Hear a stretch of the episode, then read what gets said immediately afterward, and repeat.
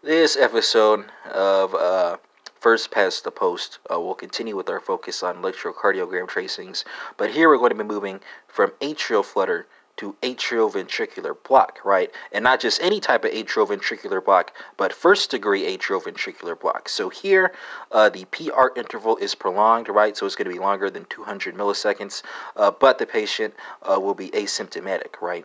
And that concludes this episode on uh, ECG tracings for first degree atrioventricular block.